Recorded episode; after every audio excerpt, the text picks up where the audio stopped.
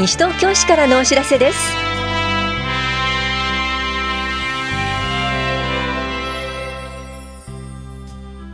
今日は棚視聴者をご利用の皆さんへ。検診に行くとこんないいことたくさんなどについてお知らせします。インタビュールームお話は西東京市共同コミュニティ課の東さゆりさんと羽石明文さん。テーマは NPO と企画提案事業新規チャレンジ部門募集です。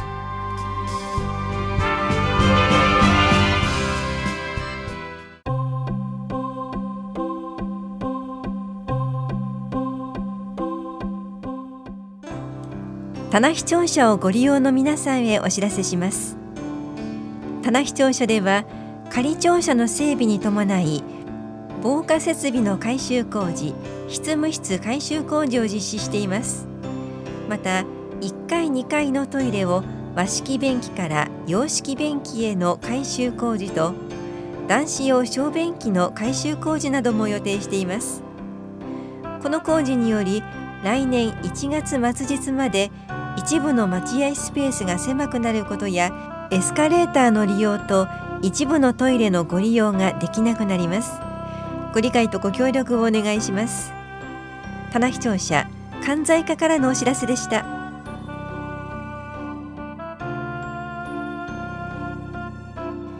検診に行くといいことがたくさんあります。検診は自費で受けると1万円程度かかりますが市の特定健診は無料です。自覚症状のない生活習慣病を早期に発見できます。西東京市の場合検診と同時に一部のがん検診も受けられます。西東京市では検診の結果メタボのリスクに応じて特定保健指導を行い健康づくりをサポートしています。西東京市国保加入中の方には受信券を送付済みです。詳細は受信券でご確認ください。西東京市の特定健診は夏場が比較的空いています。この機会にぜひ受診してください。法や保健福祉総合センター健康課からのお知らせでした。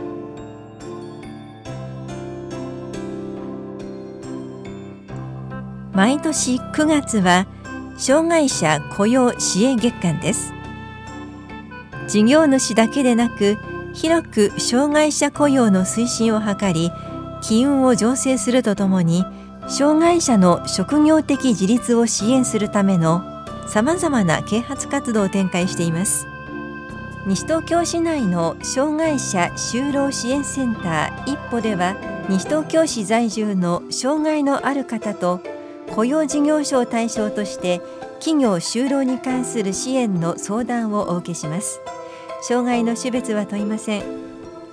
一歩では就職準備支援就職後の定着支援障害者雇用に関するセミナーの開催なども実施しています。セミナーは平日の第1土曜日午前9時から午後5時まで。障害者総合支援センターフレンドリーで行われます。面談は基本予約制です。詳しくは障害者就労支援センター一歩までお問い合わせください。障害福祉課からのお知らせでした。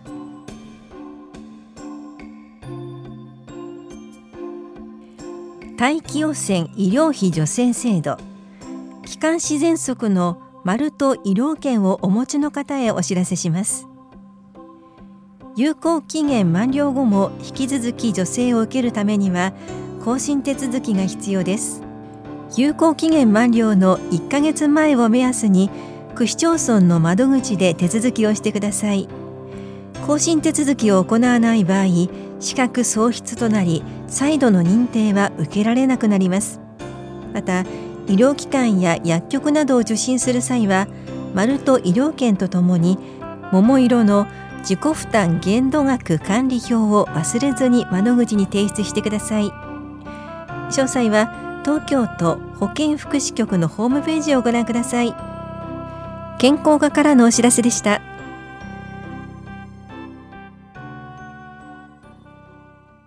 インタビュールーム。お話は、西東京市共同コミュニティ課、羽石明文さん、東さゆりさん。テーマは、NPO 等企画提案事業新規チャレンジ部門募集。担当は近藤直子です。まずはじめに、羽石さんにお話を伺っていきます。NPO と企画提案事業新規チャレンジ、この事業について教えてください。はい、えー、NPO と企画提案事業は NPO や市民活動団体と市が共同で地域課題の解決と市民サービスの向上に向けて取り組む事業です。えー、市民活動団体から事業の企画提案をしていただき、審査により採択事業を決定します。採択事業にはその費用の一部として1事業につき上限20万円の補助金を交付します。えー、この事業の目的は、えー、3つありまして、まず1つ目が市と団体との共同を推進すること、えー、2つ目が団体の自主性、自立性を高め、事業の安定的な運営と、えー、拡充を図ること、えー、3つ目が市民サービスの向上に寄与すること、こちらを目的としています。今回の募集について伺っていきます。募集の種類にはどんなものがありますか？はい、えー、募集の種類2つございます。えー、まず1つ目が自由テーマ型という募集でして、これは、えー、提案内容に特定の分野やテーマの限定がなく、市民サービスの向上につながる団体の自由な発想が生かされた企画提案を募集するというものです。えもう一つがテーマ設定型という、こちらが、え市が重点的に取り組みたいと考えている地域課題、実施したい施策をあらかじめテーマとして掲げて、その掲げさせていただいたテーマに沿った内容の企画提案を募集するというものです。はい、えー、今年度募集するテーマは、文化芸術を表現する新たな場所づくりというテーマで募集をします。えー、これは誰もが行き交う場所を活用した、えー、市民全体の文化芸術を表現する新たな場所づくり、こちらを通じて、えー、市民が身近に文化芸術に触れる機会、文化芸術を通じて地域を知り、関わり、参加することで地域への愛着につながるための事業のご提案をお待ちするというものになっております。えこちらはですね、え団体の活動分野の制限はございませんので、さまざまな団体さんからのさまざまな視点のアプローチされた事業の企画提案をお待ちしております。それでは、この事業の募集について、今度は東さんに伺っていきます。えー、まず事業の実施期間を教えてください。はい、えー、実施期間は来年の2020年4月から2021年の2月末までの間に実施される事業を募集します。応募資格はいかがでしょうか？はい、公益活動を目的とする団体さんであれば NPO 法人格などの法人格の有無問いません。また複数の団体で組織された実行委員会ですとか連絡会、協議会としての応募もできます。詳しくは市のホームページで公開している募集要項をご覧ください。申し込み方法も教えてください。はい、えー、まず申し込みの期間ですね、えー、9月2日の月曜日から始まっておりまして、10月31日木曜日までとなっております。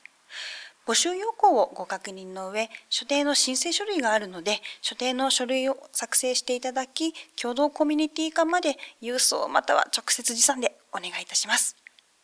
また、募集要項と申請書類の様式は、共同コミュニティ化の窓口と、市民共同推進センター夢コラボ、あと、西東京市のホームページからもダウンロード可能です。直接ですね、えー、申請書類を持参される場合は恐れ入りますが平日の午前8時30分から午後5時の間までにお持ちいただくようお願いします。これまでにはどんな授業がありましたか？はい。じゃあ今年度あの実施されている授業の紹介簡単にさせていただきます。今年度は4つの授業が実施されていて1つが町おこし、市に愛着を持ってもらいたいという目的のもと、西東京市の歴史と文化を市民へ伝えていく、そんな取り組みが一つと。もう一つが、中学生の新たな居場所の一つとして、放課後カフェを運営する事業が一つ。また、小さな公園をその周りに住んでいる人々に活用してもらって、地域のつながり、地域コミュニティを作ろうとする事業。それと災害に強い町防災減災の町づくりに向けて防災の意識の醸成を図り次女共助の裾野を広げていくという事業が今年度は実施されていますえー、今年度の事業の様子、一部ご紹介いただきました。皆さんにもぜひ応募していただきたいと思います。最後になります。東さんからラジオをお聞きの皆さんへ一言お願いいたします。はい、この NPO と企画提案事業なんですけれども、こんなサービスが日常の生活の中にあったらいいな、こんなイベント、講座があるといいな、そんなものを形にできる補助金の制度だと思います。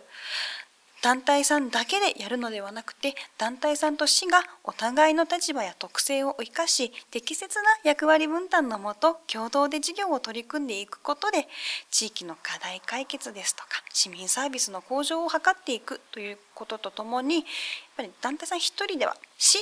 だけでは成し得ない単独で事業を行うことでは得られない相乗効果そんなものが期待できる事業だと思っています。今年度募集するテーマが文化芸術を表現する新たな場所づくりということで、まあ、来年は東京オリンピック・パラリンピックの西東京市政20周年いろいろ当たる年でございますので、えー、新たな場所づくりということで幅広い分野で活動されている団体さんに皆様独自の視点を生かした企画提案していただきたいと思っております。ご応募お待ちしております。詳しくは市のホームページで公開中の募集要項をご覧ください。の少しでも興味あるなと思われた団体の方々、えー、お気軽に共同コミュニティ側でご連絡ください。メールでも結構ですのでお願いいたします。えー、お電話でお問い合わせの場合は直通番号042-438-4046までお願いいたします。また、西東京市 NPO と企画提案事業で検索していただいても結構です。よろしくお願いします。ありがとうございます。インタビュールーム。テーマは NPO 等企画提案事業新規チャレンジ部門募集。お話は西東京市共同コミュニティ課羽石明文さん、東さゆりさんでした。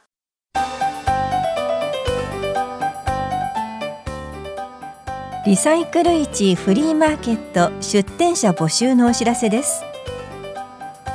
10月6日日曜日午前9時から正午までエコプラザ西東京で行われます。出店できるのは西東京市内在住のリサイクルに関心のある個人団体で成人の方です。なりわいとしている方はご遠慮ください。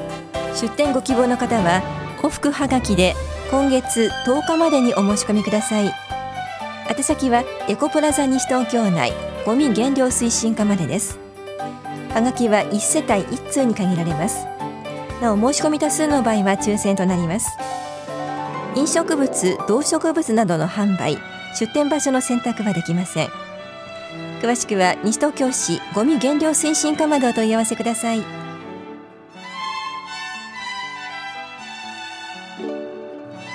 この番組では皆さんからのご意見をお待ちしています。FM 西東京西東京市からのお知らせ係までお寄せください。またお知らせについての詳しい内容は広報西東京や西東京市ウェブをご覧いただくか西東京市役所までお問い合わせください。電話番号は042-464-1311 042-464-1311番です。以上西東京市からのお知らせ亀井さゆりでした。